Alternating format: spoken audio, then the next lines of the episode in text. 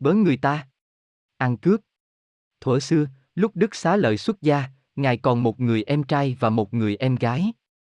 Mẹ ngài là người Tà Kiến, không tin theo Phật giáo, nên ngài có căn dặn chư tăng, khi nào em trai ngài có xin xuất gia thì cứ tự tiện cho, không cần chờ sự ưng thuận của mẹ ngài. Bà mẹ thấy con trai lớn của bà là ngài Xá Lợi Phất xuất gia, bà sợ con trai út cũng xuất gia theo anh nên bà lo đi cưới vợ cho con. Ngày làm lễ rước dâu, theo phong tục thời ấy thì phải chọn một người rất già mà còn đủ vợ chồng đến xối nước trên tay cô dâu và chú rể.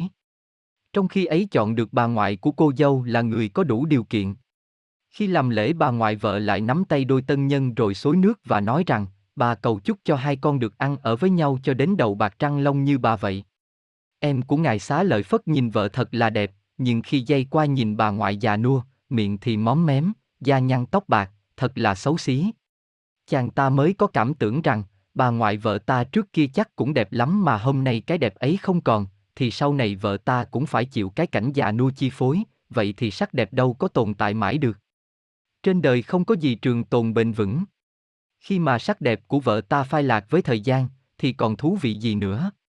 Thảo nào mà anh cả ta lại không đi tìm đường giải thoát.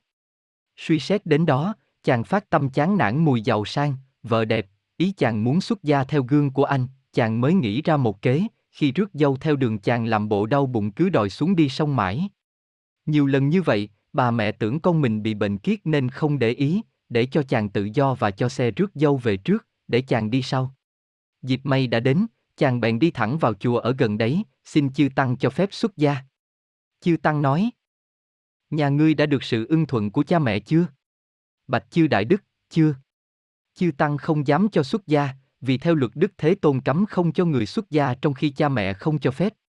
Khi hết sức yêu cầu chư tăng mà quý ngài không bằng lòng cho xuất gia, chàng mới la lên rằng, bớ người ta ăn cướp, nó cướp của tôi đây này. Chư tăng lấy làm lạ mới hỏi, gã kia, ngươi đã điên rồi chăng? Tại sao ở giữa chúng tăng mà ngươi lại la lên như thế? Ai cướp của nhà ngươi? Chàng đáp, bạch chư tăng, đệ tử là em của ngài Xá Lợi Phất. Chư tăng mới sực nhớ đến lời dặn của ngài Xá Lợi Phất, nên cho em ngài xuất gia.